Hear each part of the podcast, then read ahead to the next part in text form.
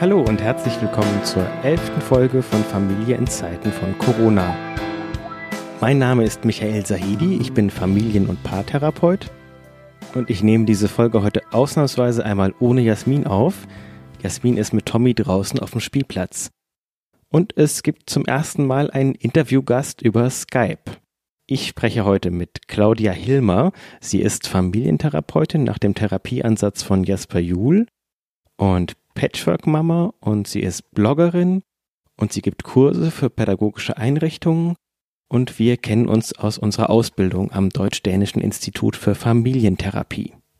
In unserem Gespräch heute wird es unter anderem darum gehen, wie sich Patchwork-Familien in der Corona-Krise gut aufstellen können und was alle anderen Familien von Patchwork-Familien lernen können.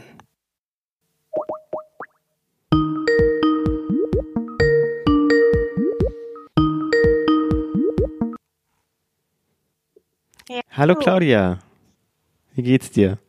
Mir geht's gut, danke dir. Schön. Ich habe dich schon ein bisschen vorgestellt. Du lebst ja in Hamburg in einer Patchwork-Familie. Hm. Erzähl doch vielleicht mal den Hörerinnen, wie sich die zusammensetzt. Also ich lebe mit meinem Mann Jan im äh, wunderschönen Hamburg und habe ihn kennengelernt 2002. Mhm. Zu dem Zeitpunkt war er gerade frisch getrennt, ich glaube so drei Monate ungefähr und hatte zwei Kinder, hat er immer noch, die damals zwei und vier waren, ein Mädchen und ein Junge. Und ja, die mittlerweile unfassbare 21 und 19 sind. Ja, und das sind meine beiden Beutekinder. Und unser erstes gemeinsames Kind kam dann 2004 auf die Welt. Kiel ist mittlerweile 15 und 2015 kam Mats noch hinterher gehüpft von der Wolke. Mhm. Also wir haben noch einen ordentlichen Nachzügler und der mischt uns alle nochmal ordentlich auf. Und wie habt ihr euch da organisiert? Bei Patchworkern zielt es ja meist diese Frage so ein bisschen auf das Betreuungsmodell ab. Und als Jan und seine damalige Partnerin sich getrennt hatten, haben die erstmal im Nestmodell gelebt. Das heißt, die beiden sind jeweils immer aus und eingezogen in der allerersten Zeit. Die beiden Erwachsenen. Genau. Und die Kinder durften in diesem damaligen gemeinsamen Haus bleiben. Mhm. Und als dann die Jobs organisiert waren und so gelegt waren, dass klar war, okay, jetzt können wir langsam drüber nachdenken, wie wir das organisieren, wurde ins Wechselmodell gewechselt.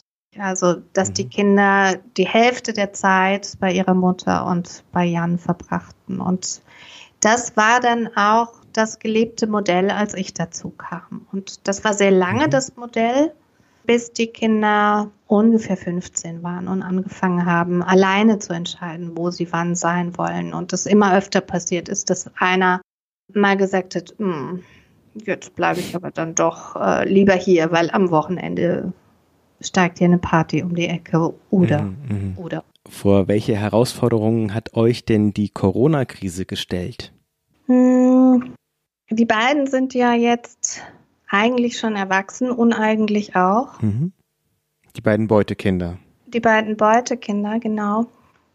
Und entscheiden, seit sie hm, 15, 16, 17 sind ungefähr. Also so seit drei Jahren roundabout alleine, wo sie leben. Mhm. Und Chiara ist ja jetzt nun gerade ausgezogen und trotzdem am Anfang dieser Corona-Zeit gab es schon eine Besonderheit, ja. Weil Chiara beschlossen hat, dass sie das doof findet, alleine in ihrer Wohnung. Und dann ist sie zu ihrer Mutter hochgezogen, hat ihren Freund gleich mitgenommen. Und die beiden Großen sind ja sehr eng miteinander. Mhm. Und insofern hat Luca relativ schnell beschlossen, wenn ich keine Freunde besuchen darf, ziehe ich doch auch mit zu meiner Schwester hoch. Und dann waren die da oben drei Wochen und haben da irgendwie täglich Sportprogramm miteinander gemacht und gemeinsam Serien geguckt und haben sich da so ein Lager gebaut. Und das war schon seltsam, die so lange nicht zu sehen. Und dann ist ihre Mutter auch noch medizinisch-technische Assistentin. Mhm. Das heißt aber auch immer noch so ein bisschen, wenn die jetzt wechseln, dann ist ja irgendwie auch komisch. Dürfen die das überhaupt? Beziehungsweise wenn die dann Corona einschleppen, mhm. weil ihr es habt? Mhm. Das haben wir zumindest mal kurz in den Köpfen bewegt. Mhm. Bis dann äh, unser 15-Jähriger mit großer Vehemenz beantragt hat, dass er jetzt seine Geschwister aber unbedingt sehen muss. Und dann beide wieder runterkamen. Was meinst du mit runter? Ja, stimmt. Es hört sich an, als würdet ihr alle in einem Haus wohnen. Ja, wir leben im Hamburger Westen, direkt an der mhm. Elbe unten. Und die Mutter der beiden ist vor ein paar Jahren ganz an den nördlichen Rand von Hamburg gezogen. Also für mich hört sich jetzt so an, dass sich Corona gar nicht so sehr auf euer Konstrukt ausgewirkt hat. Nein, weil die Kinder einfach schon so groß sind, dass diese Besonderheiten, die vielleicht die Betreuungsmodelle zum Beispiel mit sich bringen, wo die Kinder wann sind, wie oft sie wechseln, die spüren wir nicht mehr so groß. Die sind beide selbstständig und mobil. Keiner muss sie mehr fahren oder bringen oder holen. Mhm. Was eine große Erleichterung ist, weil als Patchworker bist du nicht nur Liebender, sondern auch noch gleich Logistiker, schneller als dir lieb ist und musst ständig irgendwie gucken, wo ist eigentlich gerade was und was steht ja. an und wer ist dafür jetzt zuständig und versuchst auch sämtliche organisatorischen Hilfsmittel über die Jahre hinweg von Familienwochenplänen bis zu digitalen Varianten, die zum Schluss tatsächlich unsere Rettung waren, dass wir einen gemeinsamen Google-Kalender hatten, wo wir gucken konnten, wer wann was gerade vorhat und wie betreuen kann. Und das hört natürlich klar ein Stück weit auf, wenn die so groß sind, dass die sich selber durch die Stadt bewegen können. Ich kann mir vorstellen, dass das Thema Organisation ein großer und wichtiger Punkt ist und dann trotzdem wahrscheinlich noch die kleinste Herausforderung, wenn man das Ganze betrachtet. Ja. Mm. Patchwork ist ja auch ein sehr großer Begriff. Mhm. Welche Einteilung nimmst du denn da für dich nochmal vor? Also fachlich gesehen gibt es die Unterteilung. Da kann ich auch gleich ein bisschen was dazu erzählen. Grundsätzlich mhm. mag ich aber den Begriff von Patchwork eigentlich sehr, weil ähm, der so ein Stück weit ja auch diese Vielfalt widerspiegelt. Ja. Mhm.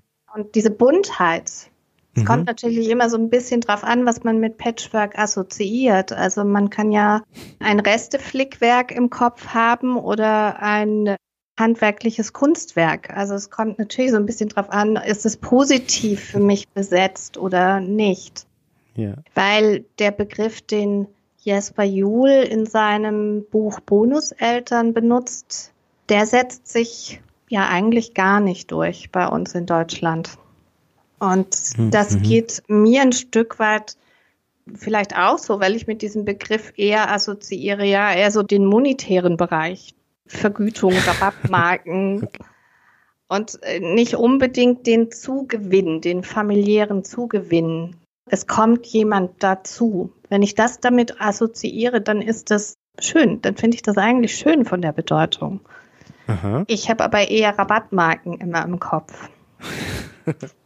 Und okay. insofern finde ich eigentlich Patchwork, gerade weil es so versteckt diesen Hinweis mit sich bringt. Es ist bunt, es ist viel. Ich muss gucken, wie passt's zueinander. Ich muss vielleicht die richtige Position für jedes Teil finden, für jedes Familienmitglied im übertragenen mhm. Sinne. Und ich finde es eigentlich schön, dass es keine Unterteilung gibt. Aber klar, okay. manchmal ist es total wichtig, auch für mich, wenn ich das erste Mal mit einer Familie in einer Beratung sitze, brauche ich schon so eine ja. Landkarte im Kopf. Und dann sind diese Begriffe, die es fachlich gesehen schon gibt, schon hilfreich. Die Familie, die zuerst da war, die sich dann eben trennt, die Eltern, die sich trennen, das ist mhm. eigentlich die Kernfamilie, hm, die mhm. Patchwork-Familie, die daraus folgt. Eigentlich sind das ja sogar schon zwei, ne, die daraus ja. folgen das ist die Folgefamilie und dann gibt es noch eine Unterteilung, dass man tatsächlich von der Stiefmutterfamilie spricht, wenn der Vater mit seinen Kindern eine neue Partnerin hat, während okay. die Stiefvaterfamilie dann der Fall ist, da kommt der neue Partner dazu und die Mutter hat Kinder. Es gibt die zusammengesetzte Stieffamilie und die komplexe Stieffamilie.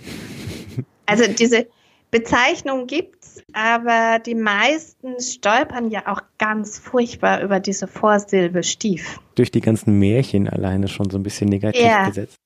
Ich habe es jetzt gar nicht so klar gesagt, aber wahrscheinlich haben die Hörerinnen sich jetzt schon gedacht, dass du nicht nur selber Teil einer Patchwork-Familie bist, sondern auch schwerpunktmäßig mit Patchwork-Familien arbeitest. Ja. Also du betrachtest die alle natürlich individuell es hilft dir aber, so eine grobe Einordnung schon mal vorzunehmen. Wahrscheinlich spielt ja auch die Phase, in der sich die Familie befindet, eine ganz wesentliche Rolle. Ob die mhm. jetzt gerade noch im Scheidungskrieg mhm, sind oder total. ob die ja. schon einen Weg gefunden haben, ein Stück weit miteinander. Ja, total. Das ist sehr, sehr unterschiedlich. Man schätzt 53 Prozent scheitern, okay. trennen sich wieder. Es ist letztendlich nur eine Schätzung, weil das gar nicht so einfach ist, zu schauen, wer ist denn da Patchworker? Mhm. Also es gibt eine hohe Dunkelziffer, weil letztendlich ist ja immer nur derjenige erfasst, bei dem die Kinder auch wohnen, ja. also wo der Wohnsitz gemeldet ist. Also insofern ist es unglaublich schwierig zu sagen, wie viele Patchwork-Familien haben wir denn? Und das Scheitern in Anführungsstrichen einer Patchwork-Familie, das muss ja auch insofern erfasst werden, dass die beispielsweise verheiratet gewesen sein müssen oder eine eingetragene Partnerschaft gehabt haben müssen, ah, dass man sie mhm. als gescheitert auch wieder erfasst. Insofern ist das alles nur eine grobe Schätzung, aber man kann davon ausgehen, das ist kein leichtes Unterfangen, eine Patchwork-Familie zu gründen und sich da neu zusammenzufinden. Und dafür ist, glaube ich, die wichtigste Grundlage die Phase, die die nach der Kernfamilie kommt, also wenn die Eltern sich trennen, wie gut ist dieser Trennungsprozess abgeschlossen? Mhm. Ne? Also schleppe ich den mit in diese neue Familie ein oh, okay. mhm. und habe mir nicht genug Zeit genommen. Da gibt es auch so einen schönen Begriff, aber ich finde, der trifft es einfach so gut. Wie gut ist die Trennungswirklichkeit bei jedem einzelnen Familienmitglied angekommen? Mhm haben die Kinder zum Beispiel eine Phase der Trauer oder der Wut. Meist kommt die Wut ja vor der Trauer oder eigentlich immer vor der Trauer. Mhm. haben die das durchlebt? Mhm. Ist es angekommen? Ist dieser Trauerprozess beendet, dass meine Eltern tatsächlich nicht mehr zusammenkommen? Mhm. mhm. Und wenn der noch nicht abgeschlossen ist, ich nehme jetzt nur mal die Sichtweise der Kinder, dann ist es natürlich unglaublich schwierig, wenn da jemand Neues auftaucht, der mir die Trennungswirklichkeit, die ich nicht haben möchte, quasi in Person vorführt, okay, jeden Tag. Ja. Und dann ist es natürlich für mich unglaublich schwer, demjenigen vielleicht Platz einzuräumen. Das ist in meinen Sitzungen sehr oft Thema, dass ich den Leuten sage, hast du dich schon abgefunden mit der Wirklichkeit mhm. und die schon betrauert? Mhm. Oder Steht dir da ja. noch irgendeine Stimme im Weg, eine irrationale Hoffnung, wenn ja. irgendjemand Schluss gemacht hat? Oder manche haben ja auch noch so eine irrationale Hoffnung, dass die Eltern auf ihre alten Tage dann doch noch mal einem auf die Schulter klopfen und sagen, wir sind stolz auf dich. Ja, ja, absolut, mhm. absolut. Und das sind ja so Therapeutensätze, die man erstmal gar nicht so gerne hören mag. Nee, nee wenn man sich gerade frisch getrennt hat, dann sind die meisten ja eher in der Stimmung, oh Gott sei Dank habe ich das jetzt hinter mir, lass mal die Korken knallen und jetzt geht's vorwärts und es geht los. Meinst du? ist auch naja, eine Phase auf jeden Fall, die Verleugnung. absolut, absolut. Und wenn du dann eingeholt wirst von irgendwelchen E-Mails vom Anwalt, ist es unter Umständen eben nicht ganz so einfach. Mhm gerade in der neuen Partnerschaft, da nicht auch in Dinge reinzuschlittern, die einem dann auf Dauer nicht gut tun. Mhm. Dass man beispielsweise als neuer Partner oder als neue Partnerin diese E-Mails dann gleich mitliest und sich in diesen Prozess involviert. Da ist natürlich so der Schattenkampf mit dem Ex-Partner, der ist dann schon relativ schnell Realität. Und dann der Erziehungskampf, dass man dann noch die Stiefkinder miterziehen möchte. Ja. Naja, die findet man vor allen Dingen ja dann auch hauptsächlich deshalb anstrengend, weil der Ex-Partner da im Hintergrund Ärger macht. Mhm. Und hat dann die Fantasie, die sind ja nur so anstrengend, weil die diesen Elternteil eben auch noch was haben. Was sind denn so generell, was würdest du sagen, die größten Herausforderungen für Patchwork-Familien? Hm. Das Schwierigste ist, dass vieles, was für Familien so Selbstverständlichkeiten sind, was einfach so organisch wächst über die Zeit. Mhm.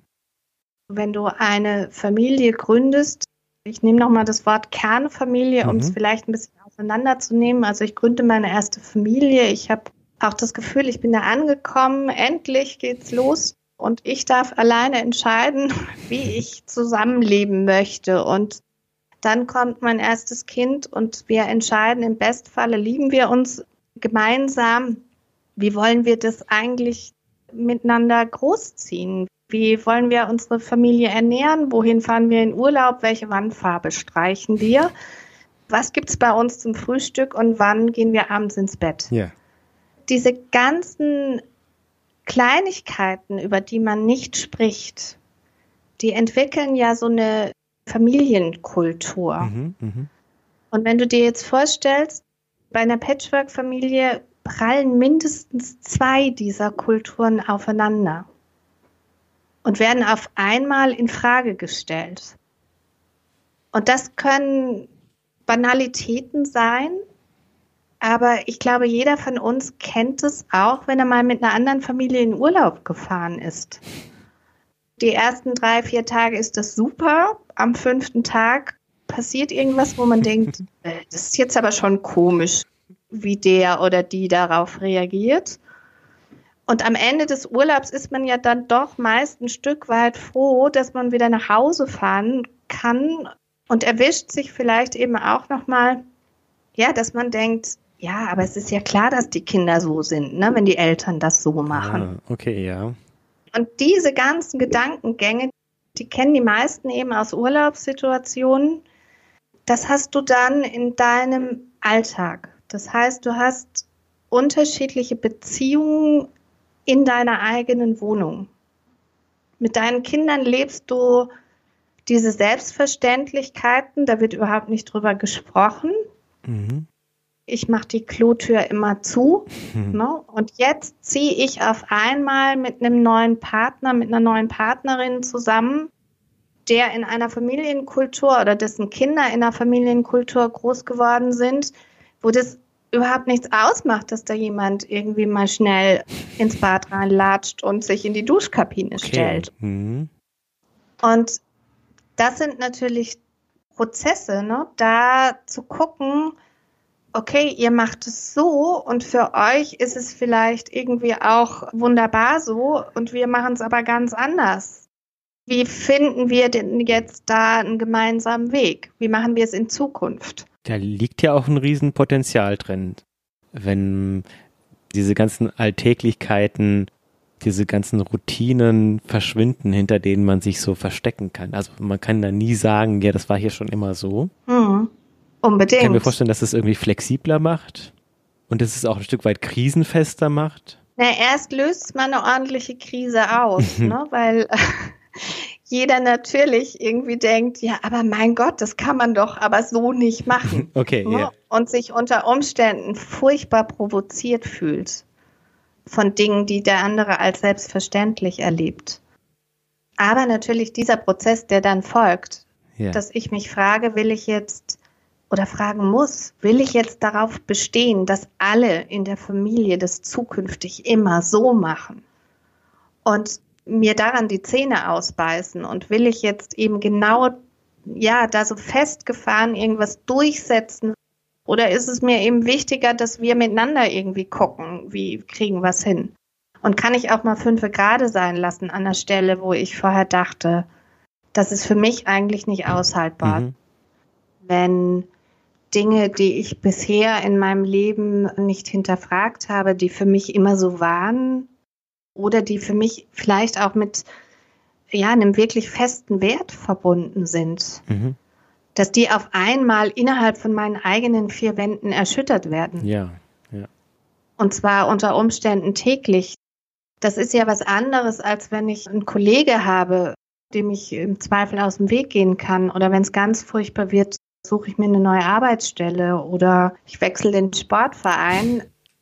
Das geht ja in einer Patchwork-Familie so nicht. Also unter Umständen muss ich mich eben mit der Sichtweise der anderen innerhalb der eigenen vier Wände wirklich komplett auseinandersetzen und muss gucken, ja, nach dem Machtkampf, der ja meist entsteht und nach dem Kampf, wer recht hat, wo man sich denn dann zwischen ich habe recht und du hast recht noch irgendwie treffen kann und wie man es jetzt miteinander macht. Und da winkt natürlich die Erkenntnis, dass Beziehung immer wichtiger ist als das, um was man meint, kämpfen zu müssen. Der Prozess ist wichtiger als der Inhalt.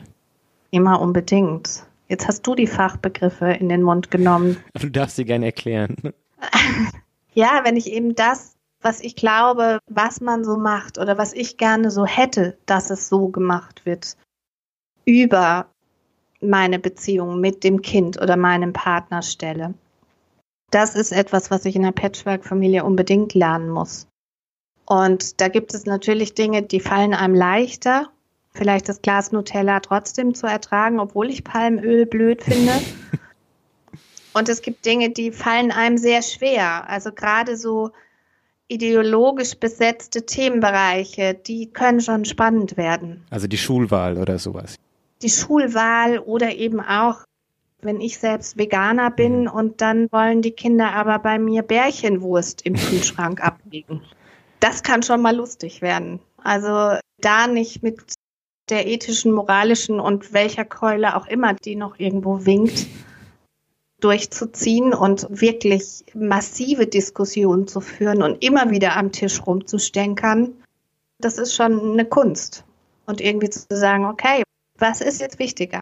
Ob da jetzt die Bärchenwurst liegt oder ob ich ja. eine gute Beziehung mit meinem Beutekind oder mit meinem Partner oder wem auch immer also es ist ja wechselweise immer in einer Patchwork-Familie. Wie unterscheiden sich denn die Beziehungen in der Patchwork-Familie zu den Beziehungen in einer ja. Normalfamilie? Ja, ich glaube, man kann das genauso fast erklären wie der Themenkomplex, aus dem wir jetzt gerade kommen. Das eine ist etwas, was ich aus dem Bauch raus mhm. gut leben kann. Ne? Also wenn es gut läuft, werden wir alle mit einer Bindungshormondusche im Kreissaal geflutet mhm. und ab da ist eine Herzensverbindung zu meinem Kind mhm. da. Also es hört sich jetzt läuft. vielleicht ein bisschen pathetisch an, ja. aber ich finde, das trifft ziemlich gut. Und diese Herzensverbindung macht es mir möglich, wirklich vieles aus dem Bauch raus zu entscheiden. Ich habe eine Verbindung, die ab da tagtäglich 24 Stunden ne, mit diesem Kind wächst. Mhm. Eigentlich auch schon da ist, gar nicht groß wachsen muss. Mhm. Natürlich gibt es einen Kennenlernprozess, aber drunter liegt eine feste Liebesverbindung. Mhm. mhm. Während mit meinen Beutekindern, die da auftauchen, ist es ja unter Umständen ganz anders. Also wenn ich Glück habe, kann ich die riechen. So. Mhm. Das war wirklich etwas, was ich im Kopf hatte, als ich das erste Mal wusste, jetzt werde ich die beiden gleich sehen. Ach. Dachte ich nur, oh Gott, lass bitte die beiden so riechen, dass ich das gut nehmen kann. Ach ja, okay. Weiß ich nicht, was mich damals so geritten hat. Aber das war so meine, mein erstes Angstbild, was ich so hatte. Ja, aber man kann ja schon sagen, es gibt ja Menschen, auch Kinder natürlich. Kinder sind ja vollständig Menschen die sind ja schon fertig, mit denen ein leicht fällt, in Verbindung zu treten. Mhm. Das können so ganz pragmatische Dinge sein, wie wir haben die gleichen Interessen. Ja. Und es gibt Menschen, wo man es schwer hat, wo man erstmal eine Weile gucken muss. Wie schaffen wir denn irgendwo eine Gemeinsamkeit, die eine Grundlage dafür bildet, dass wir gut miteinander in Beziehung sein können? Und ich glaube, das ist so der große Unterschied, dass das eine eben auch wieder eher von alleine geht, organisch läuft, dass man nicht groß drüber nachdenken muss mit den eigenen Kindern und dann eben Stück für Stück wächst.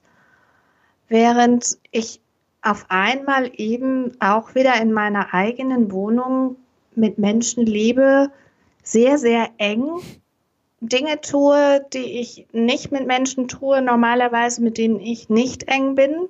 Mhm. Ich laufe nicht nackig durch die Wohnung oder, oder, oder. Mhm die ich noch gar nicht so gut kenne, wo eine Beziehung erstmal wachsen muss.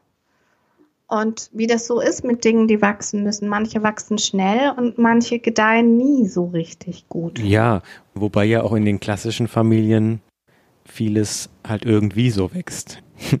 Mehr schlecht als recht. Das stimmt. Und sich dann auf die Hormone, die am Anfang eine große Rolle spielen, dann immer mehr Gewohnheiten setzen oder die mhm. Gewohnheiten verdrängen dann oft auch die Bindung, die mal da war. Und da würde es dann oft gut tun, wenn alles nochmal in Frage gestellt wird und alles nochmal durchgemischt würde. So unterscheidet sich wahrscheinlich auch unsere Arbeit. Also bei mir ist oft der Job, alles so ein bisschen durchzumischen und in Frage zu stellen und Reflexionsprozesse ja. anzuregen. Und wenn die Leute zu dir kommen, ist ja schon wahrscheinlich. Ist alles, schon gemischt. Genau. Ist schon gemischt. Ich muss mehr sortieren und äh, wieder gucken, dass sich jeder nochmal spürt und jeder nochmal guckt, wie geht's mir denn da auf der Position und habe ich vielleicht ähm, eine Rolle angenommen oder bin da in was reingeschlittert, wo ich jetzt merke, das tut mir gar nicht gut mhm. oder das tut der Beziehung zwischen mir und dem jeweilig anderen Familienmitglied nicht gut, diese Rolle, die ich da spiele. Und klar, du hast natürlich recht, das gibt es in, so schwierig zu sagen, in normalen Familien auch. Patchwork-Familien sind ja auch normal, klar. In Kernfamilien gibt es das eben auch. Aber es geht ein bisschen langsamer. Okay. Also du hast es eben so schön formuliert. Am Anfang helfen einem die Hormone aber irgendwann schleichen sich die Gewohnheiten ein, bis man vielleicht bei seinem Dreijährigen das erste Mal denkt, äh, das hast du aber nicht von mir. das genau, das hat er von dir. genau. Das hat er von Und, deiner Mutter. ja, ja, gerne genommen. Und bei Patchworkern ist es natürlich immer aus dem anderen Patchwork-System dann, ne? Mhm. Von wem das vererbt wurde. Das zeigt schon mal, das geht ein bisschen länger. Ich habe mhm. dann einen Dreijährigen und bei Patchwork geht es über Nacht. Okay. Du hast keine Zeit. Und dann gibt es natürlich auch Konstellationen, klar, wo man sagen muss, die sind ein bisschen einfacher in Anführungsstrichen. Also wenn zum Beispiel beide Patchwork-Elternteile, die sich da neu zusammentun, wenn beide Kinder mhm. haben und dann noch ein gemeinsames Kind zum Beispiel bekommen, dann wissen die beiden Erwachsenen zumindest mal, wie sich's anfühlt, hm, mhm. eigene Kinder zu haben und ein gemeinsames Kind. Mhm, mh. Und die Kinder des anderen, wie die sich unter Umständen eben auch noch für mich anfühlen. Diese Unterschiedlichkeit ist dann beiden bewusst, dann braucht man gar nicht viel drüber reden. Wenn du als Partner ohne Kinder in eine Patchwork-Familie reinkommst, dann kennst du diese, ja, diese Kraft einer Herzensverbindung so noch nicht. Ja. Also du hast gar nicht diese Unterscheidung, die ja mit der Geburt eines Kindes sehr greifbar wird. Ja wie sich Liebe zu einem Partner anfühlt und wie sich Liebe zu einem Kind anfühlt. Und dass beides eigentlich überhaupt nicht miteinander in Konkurrenz steht. Ja, das kann ich gut verstehen. Ich war ja lange Theoretiker, bevor ich dann Praktiker wurde oder bevor ich dann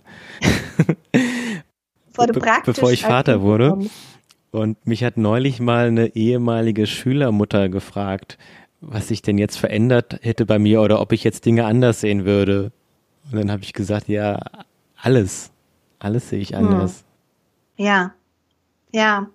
Deshalb sind vielleicht die Antworten nicht so einfach. Wann gelingt eine Patchwork-Familie? Mhm.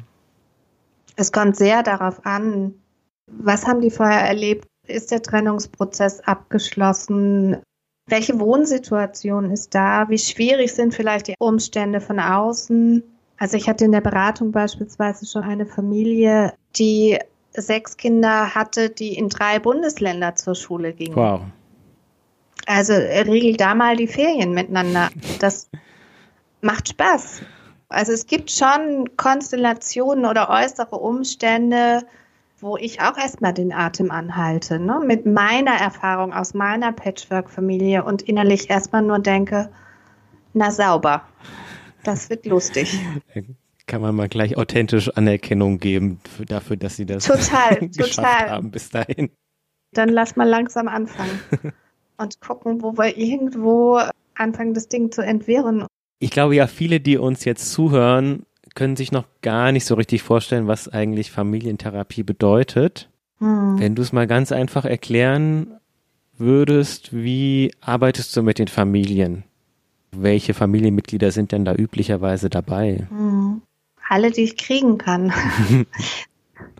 Was ja auch wieder bei Patchwork gar nicht so einfach ist unter Umständen, ne? weil ein Elternteil interveniert beispielsweise und Okay. irgendwie sagt, das möchte ich nicht. Grundsätzlich glaube ich, dass es sehr, sehr wichtig ist, dass bei einer Familienberatung, ich mag das Wort ein bisschen lieber, Mhm. als zu Anfangs, als ich die Ausbildung gemacht habe, gar nicht so war. Da fand ich Therapeutin viel schöner und viel schicker.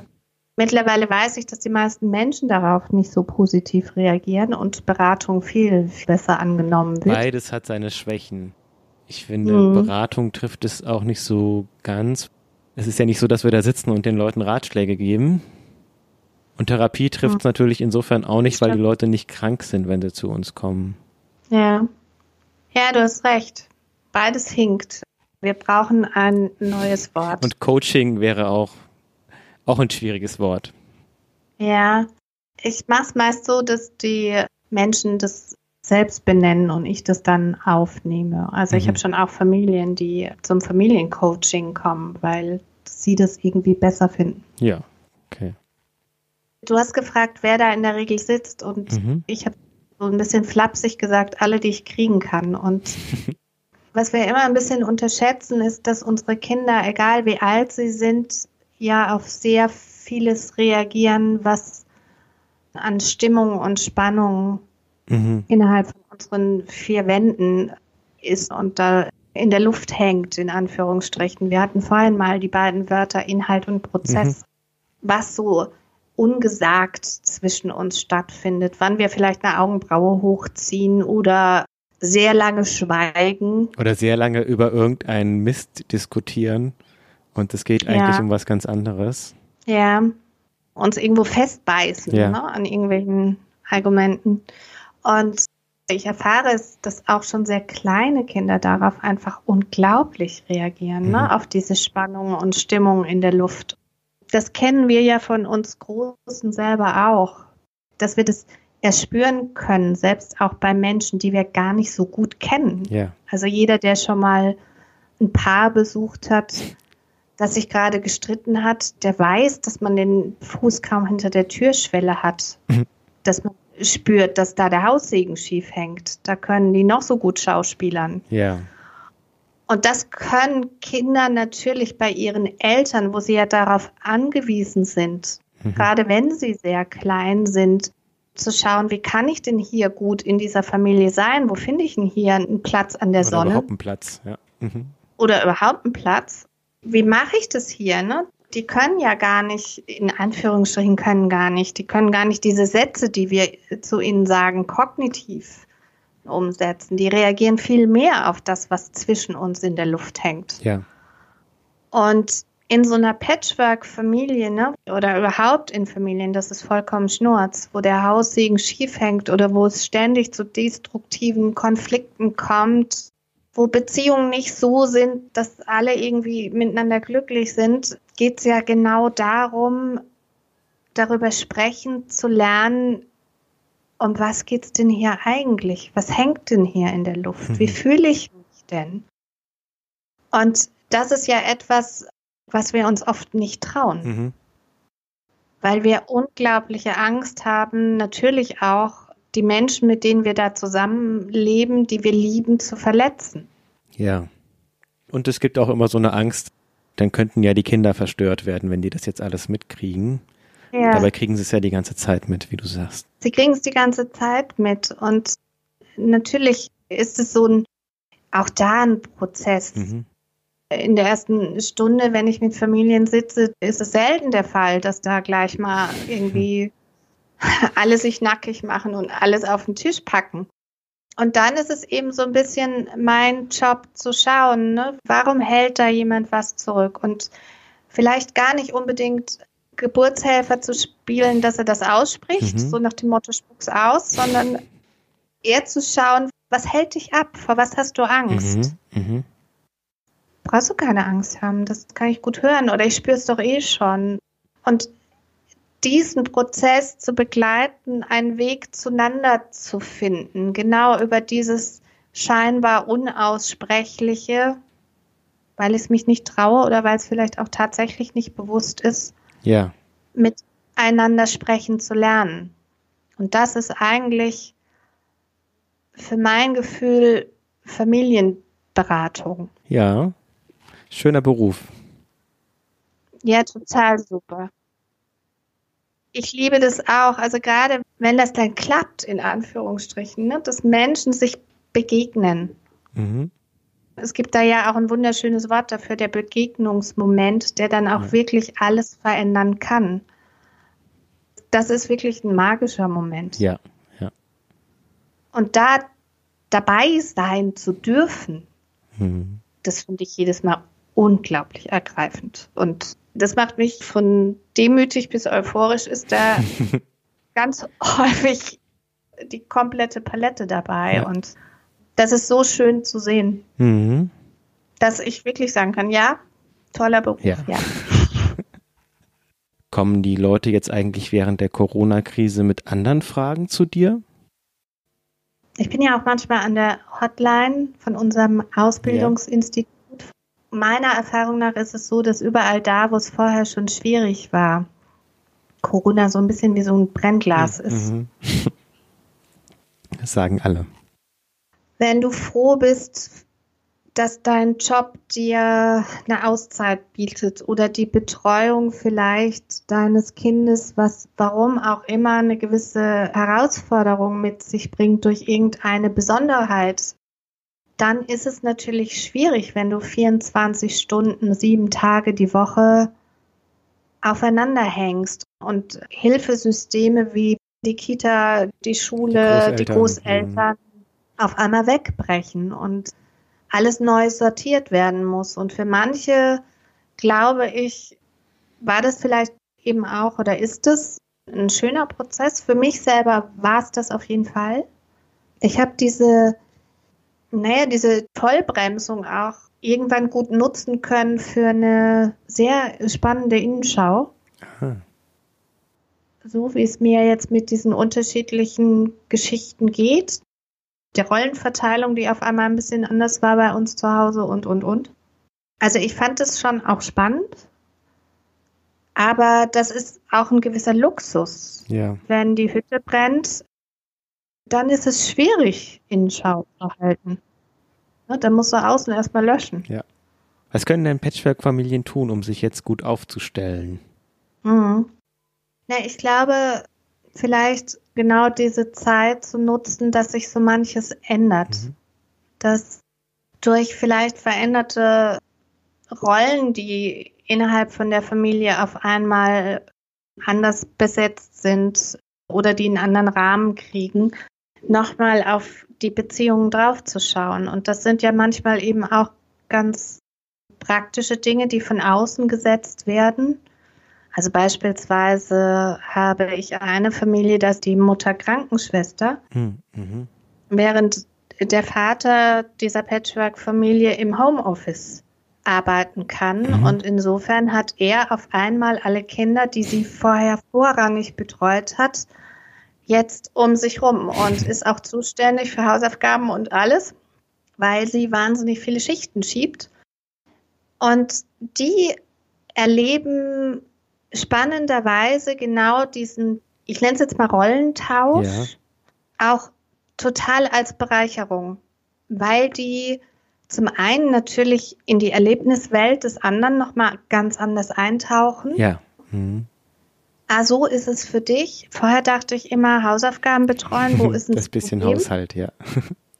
Ja, ne? und zum anderen aber auch miteinander natürlich anders in Beziehungen gehen, weil sie ganz andere Zeiten miteinander verbringen. Mhm. Zu ganz anderen Tageszeiten beispielsweise da sind, ganz andere Dinge mit den Kindern erleben, die vorher der andere gemacht hat, weil es einfach schon immer so war oder warum auch immer. Ja. Und das nochmal zu nutzen und zu schauen, wie geht's mir denn jetzt damit? Was verändert sich denn hier zwischen uns? Das heißt ja eben sich nochmal anders kennenzulernen und eben auch das Familienmitglied, mit dem ich da in Beziehung bin, auch nochmal anders kennenzulernen. Da so eine Offenheit zu behalten und natürlich nicht jetzt im Stress einfach nur auf die altbewährten Muster zurückzufallen. Das ist, glaube ich, die Gefahr. Gerade mit der Rollenverteilung der Geschlechter ist es ja leider ja. oft der Fall. Ja, und dann eben auch mal zu schauen, was passiert mit mir. Wenn ich jetzt zum Beispiel eben wie diejenige bin, die darauf wartet, wann hat jemand Hunger, was muss als nächstes geputzt werden oder, oder, oder, dann kann ich entweder darin verharren und sauer werden. Und das muss ich sehr wahrscheinlich auch erstmal, um überhaupt zu spüren, nee, Moment, so will ich es nicht. Ja, also okay. wir brauchen ja oft auch diese Wut, um überhaupt zu merken, äh, nee, da will ich jetzt nicht ja. hin. Um dann daraus eben auch diese Kraft zu entwickeln. Wut hat ja auch immer so eine Anschubskraft. zu sagen, okay, wenn ich das nicht will, was mache ich denn jetzt? Ja, also das erlebe ich eigentlich auch so als den großen Segen von Corona. Also ich sag so der Teppich im Wohnzimmer, wo alles Mögliche drunter gekehrt worden ist. Ja. Und jetzt muss ich da ständig drüber laufen und ja, jetzt sind alle ständig zu Hause und dann hat man aber auch die Gelegenheit, jetzt da mal drunter zu gucken und ja, ja, vielleicht ist ja vieles ja. gar nicht so schrecklich. Ja, das ist ein schönes Bild. Also mein Bild ist ja immer, macht mal Licht an im Keller. in den Räumen, wo ich weiß, mh, hm, da ist jetzt nicht so aufgeräumt. Und ich glaube, das ist eine gute Zeit und auch eine gute Zeit, in den Austausch zu kommen und zu sagen, hey, heute Abend setzen wir uns mal zusammen und tun uns was Gutes, was auch immer das ist. Bestellt euch eine Pizza, wenn es die Kinder ja. cool finden. Macht ein Picknick auf dem Boden. Macht's anders als sonst. Lasst es euch wirklich gut gehen. Und nehmt vielleicht so ein bisschen diese gute alte Familienkonferenz als Rahmen her und hört euch mal einfach zu. Jeder kriegt fünf Minuten oder wie alt die Kinder auch immer sind, muss man ein bisschen gucken und erzählt mal, wie es ihm gerade geht. Das ist gut. Und die anderen dürfen nicht rein. Am besten dann beim Stück Pizza, wenn alle den Mund voll haben. genau, genau. Die dürfen nur fragen, wenn sie akustisch was nicht verstanden haben. Und vor allen Dingen, der Redestab geht erst weiter, wenn die fünf Minuten um sind. Mhm. Weil manchmal ist es ja so, ne, dass du erstmal sagst, oh, ich hab nix. Mhm. Und vielleicht auch so in der Hoffnung, dass es dann schneller Pizza gibt. Und da kommt dann meistens am meisten gell, von denen, die erstmal sagen, ich habe ja. Nichts. Ja, manchmal muss man warten, bis da erstmal Raum für das Gefühl da ist und bis ich dann auch noch Worte drauf gesetzt habe. Und dann muss ich vielleicht den ersten Satz über die Zunge rollen lassen, bis ich merke, äh, ja, es stimmt tatsächlich, ich habe doch was. Und das ist so wichtig, sich diesen Raum zu nehmen und miteinander da zu sein und zu sagen, ja gut, selbst wenn du nichts hast, dann sind wir jetzt trotzdem hier miteinander und mhm. schauen mal, ob das nichts bleibt. Ja. Dann können wir alle in Ruhe kauen. Auch in Ordnung, aber Auch wichtig, grundsätzlich, ja. ja, ja. Ich denke, es ist eine gute Idee, sowas regelmäßig zu machen und das kenne ich aus meiner eigenen Familie eben auch. Wir hatten das irgendwann mal eingeführt und ich glaube, es ist auch eine gute Idee zu gucken, welcher Rahmen und welcher Abstand passt so zur Familie. Mhm. Müssen wir tatsächlich nach draußen gehen, um das zu machen oder den Ort irgendwie so verändern innerhalb von der Wohnung, dass es was Besonderes gibt oder reicht ein paar Kekse auf dem Küchentisch? Mhm. Bei uns war es so, dass wir das gerne mal außer Haus gemacht haben und zum Italiener sind, weil die Kinder das immer toll fanden da und es war klar, jeder bestellt sich was zu trinken, aber zu essen bestellen wir erst, wenn wir einmal kurz so einen Familiencheck-up gemacht haben. Ja, schön. Und dann entsteht natürlich so ein Leerraum. Der Kellner wurde natürlich auch immer ein bisschen nervös. Aber den haben wir dann immer gut genutzt und das waren teilweise so berührende Momente und was mich schlussendlich total davon überzeugt hat, dass das eine gute Idee ist, regelmäßig sich hinzusetzen und mal kurz zu gucken, was ist bei dir gerade los in deiner Welt, was ist bei mir gerade los in meiner Welt.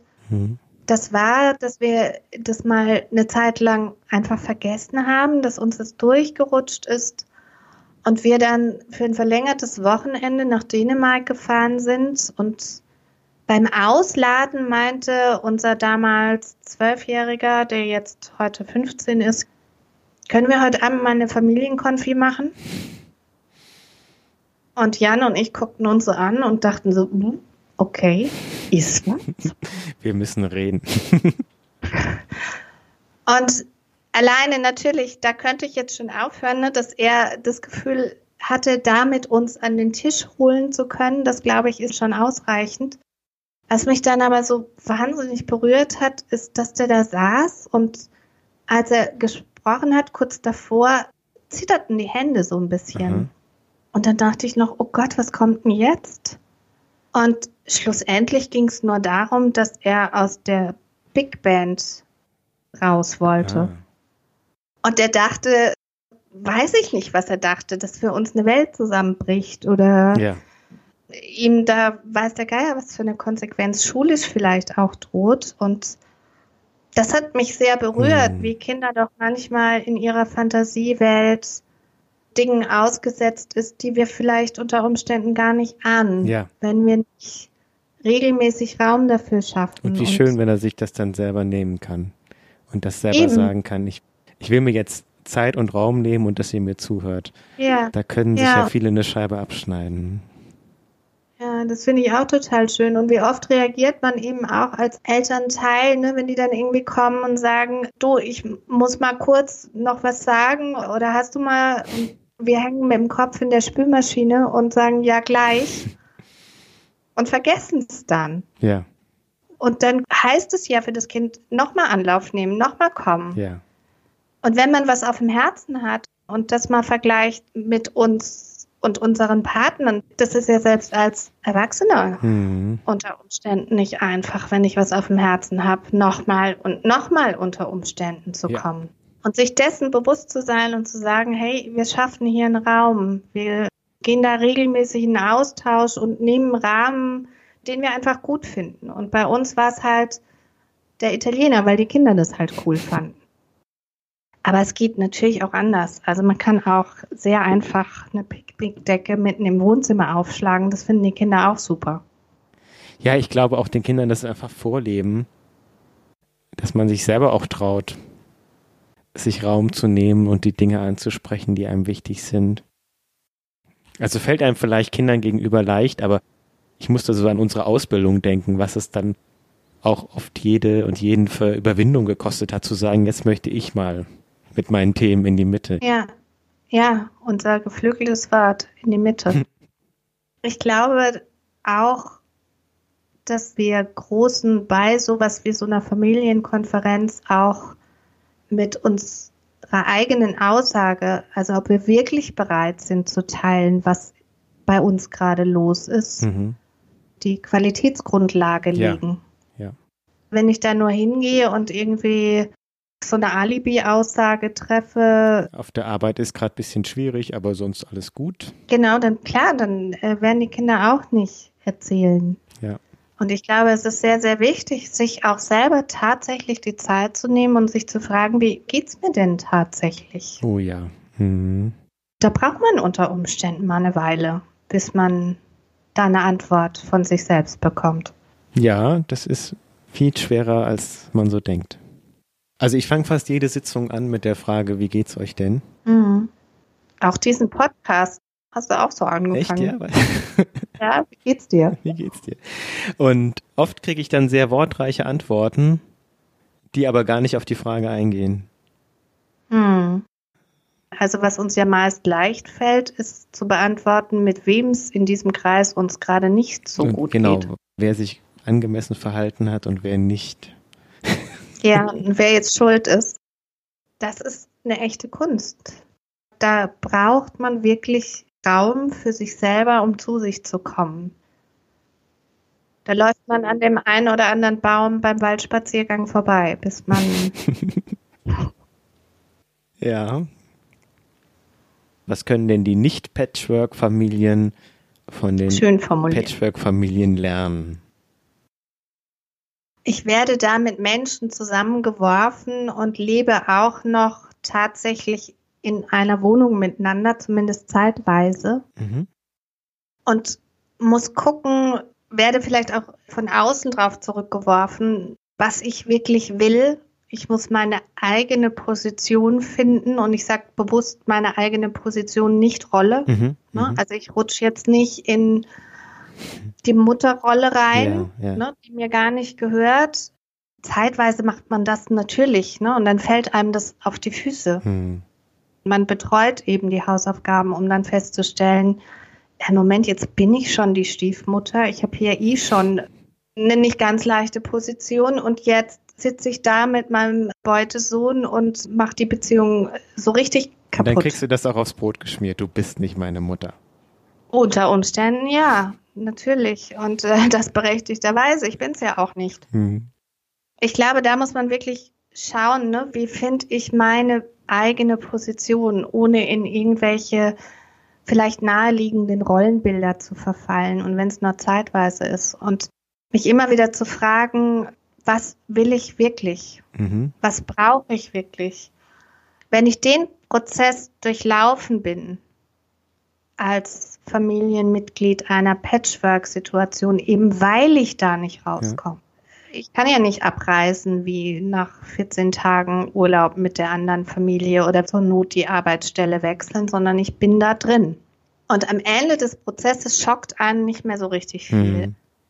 Beziehung fängt immer bei mir an. Wenn ich mich über mein Gegenüber maßlos aufrege, dann hat das immer was mit mir zu tun. Ja, ja. Und wir versuchen, Helle hatte da so ein schönes Bild, eine unserer Ausbilderinnen, ne? Wir versuchen immer, wenn die Beziehung schwierig wird, dann hat sie das so verglichen mit einer Scheibe, die zwischen uns ist. Und diese Scheibe ist von beiden Seiten vielleicht nicht ganz klar. Mhm. mhm. Und ich sehe den anderen nicht. Mhm. Und was wir dann immer versuchen, ist auf der anderen Seite zu wischen und diese Scheibe sauber zu machen. Okay. Ähm, das ist aber viel schwieriger. Und der andere haut mir unter Umständen auf die Finger und sagt, hey, Finger weg, ist mein Terrain. Ich lasse das so, ich bleib so, wie ich bin. Aber was ich immer kann, ist auf meiner Seite wischen. Ja, das ist ein schönes Bild. Ja, aber ich glaube, du findest immer irgendwo ein Guckloch. Ne? Ja, ja.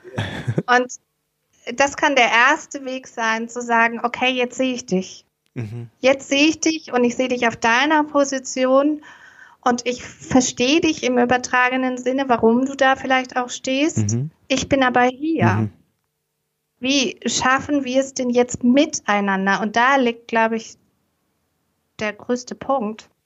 Wir müssen schon beide irgendwie uns aufeinander zubewegen. Aber klar, ich als Erwachsener muss irgendwie ich muss immer vorlegen. Ich habe die Verantwortung für ja. die Qualität der Beziehung. Aus der Nummer komme ich in der Patchwork-Familie nicht raus. Blöder Ex-Partner hin oder her. Ich kann nur bei mir anfangen. Auf der Seite der Scheibe kann ich wischen. Und das ist etwas, wo viele in der Beratung vielleicht auch irgendwann diese Erkenntnis haben und sagen, oh Gott, mhm. aber was hilft es, wenn nur ich? Aber so ticken wir Menschen nicht.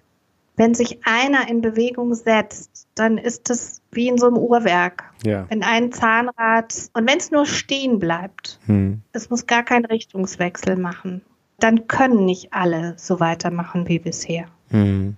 Und dann verändert sich immer das große Ganze. Das, was ich tue, das kann ich verändern. Mhm. Das, was der andere tut, da habe ich wenig Einfluss drauf.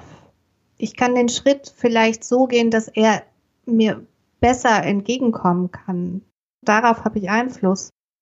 Aber wenn wir ständig darauf warten, dass der Ex-Partner endlich aufhört, unsere Ferienplanung zu torpedieren. Wenn ich ja, darauf warte, ja. bin ich auch unglaublich abhängig. Auch wenn es so im ersten Moment unveränderbar erscheint, ich glaube, es ist nicht so. Also ich glaube, wie gesagt, wir können mhm. auf unserer Seite immer was verändern. Und wenn es der andere Umgang mit dem mhm. ist, wie es ist. Oh ja. Also eben auch mal zu sagen, ja, es ist so. Es ist bei uns schwierig, die Ferien so zu planen. Ne? Oder so, wie wir es jahrelang versucht haben, Weihnachten zu feiern, wie ich mir das eigentlich wünsche, so geht's bei uns nicht. Ja. Also muss ich überlegen, wie kriege ich das, was ich will, für mich verändert. Dann wird's weiter. Dann kann ich sagen, okay, dann findet Weihnachten bei uns halt am 26. statt. Dann ist alles rum. Dann haben Vater und Mutter der Beutekinder die ersten zwei Tage und Schwiegereltern und wen auch immer besucht und alle sind verarztet. Aber der Tag, den feiere ich dann von morgens bis abends so, dass ich das Gefühl habe, so, jetzt ist mein Weihnachten. Genau. Und dann habe ich eine riesen Möglichkeit, einen riesen Gestaltungsfreiraum dann auf einmal. Genau. Und das kann ja total unterschiedlich sein. Aber dann habe ich einen anderen Rahmen auf einmal mhm. und finde trotzdem den Weg zu mir. Mhm. Kann ich den Rahmen verändern? Kann ich die äußeren Bedingungen verändern? Und das ist vielleicht auch so eine Parallele zu Corona. Bleibe ich am Anfang in dieser ersten Zeit stecken mhm. und warte, was von außen kommt? Warte, bis die Kita aufmacht, warte, bis die Schule aufmacht, warte, bis ich aus dem Homeoffice endlich rauskomme? Oder werde ich tätig und ja. gucke, ja, okay, jetzt ist der Rahmen so, wie es ist. Jetzt nutze ich die Zeit und, ja. und dann sind ja die Antworten sehr unterschiedlich. Das ist so ein bisschen wie Yoga. Also wenn ich die Position nicht verändern kann und sich im ersten Moment ganz kacke anfühlt. Dann kann ich da reinatmen in den Schmerz. Ja, ja. Und mhm. das ist ja verrückt, dass das funktioniert. Ja. Und dann findet sich auch eine Lösung. Also sowohl bei Corona und genauso funktioniert es in der Familie eben auch, zu schauen, was ist es eigentlich, was ich brauche? Was ist es, was ich mir wünsche? Und bei Weihnachten war es bei mir dann tatsächlich, ich möchte einen Tag mal mit meiner Kernfamilie von morgens bis abends alleine da sitzen im Pütschi und ich möchte bestimmen, was es zu essen gibt. Und wenn das am 24. nicht möglich ist, dann kann ich mir den Kopf einrennen über Jahre oder ich kann irgendwie sagen, ja mein Gott, dann ist halt der 26. Dann tut ihr so, als ob der 24. wäre. Geht doch. Hm? Sehr schönes weihnachtliches Schlusswort. Ja, mitten im Sommer ist ein bisschen komisch. Weihnachten und Familienurlaub sind die großen Patchwork-Themen immer. ich danke dir ganz herzlich, Claudia sehr, sehr gerne. Sehr schön, dass du dabei warst. Ja, es hat mich auch sehr gefreut, dabei sein zu dürfen und in der Familienwerkstatt zu Gast sein zu dürfen, auch virtuell. Bleib gesund und alle Hörer da draußen bitte auch. Danke. Tschüss. Tschüss. Das war meine Kollegin Claudia Hilmer. Claudia betreibt auch einen Blog speziell für Patchwork-Familien. Die Adresse ist beutekind.de. Und dort findest du natürlich auch Claudias Kontaktdaten, wenn du sie für eine Beratung oder für einen Workshop buchen möchtest. Das war das erste Interview in unserem Podcast. Bitte gib uns Feedback, liebe Hörerinnen, liebe Hörer, wie es dir gefallen hat und ob du dir noch weitere Interviews wünschst. Wir freuen uns auch über Themenwünsche, Fragen, Fallbeispiele, die du uns über unsere Mailbox oder unser Kontaktformular zukommen lassen kannst. Beides findest du unter familienwerkstatt-frankfurt.de. Dort findest du auch jede Woche neue Blogartikel. In dieser Woche haben wir beispielsweise einen Artikel über Müdigkeitszeichen bei Babys und einen über das Nein-Sagen geschrieben. Ja, wir sind noch ein junger und kleiner Podcast. Das heißt, du kannst aktiv dazu beitragen, in welche Richtung wir uns entwickeln. Und du bist auch ganz wichtig, wenn es darum geht, diesen Podcast bekannt zu machen. Also, wenn dir gefällt, was du hörst, dann empfiehl uns gerne weiter, abonniere uns bei iTunes und lass uns gerne auch eine Bewertung da. Bleib gesund und Mutter. Bis zum nächsten Mal. Tschüss. Tschüss.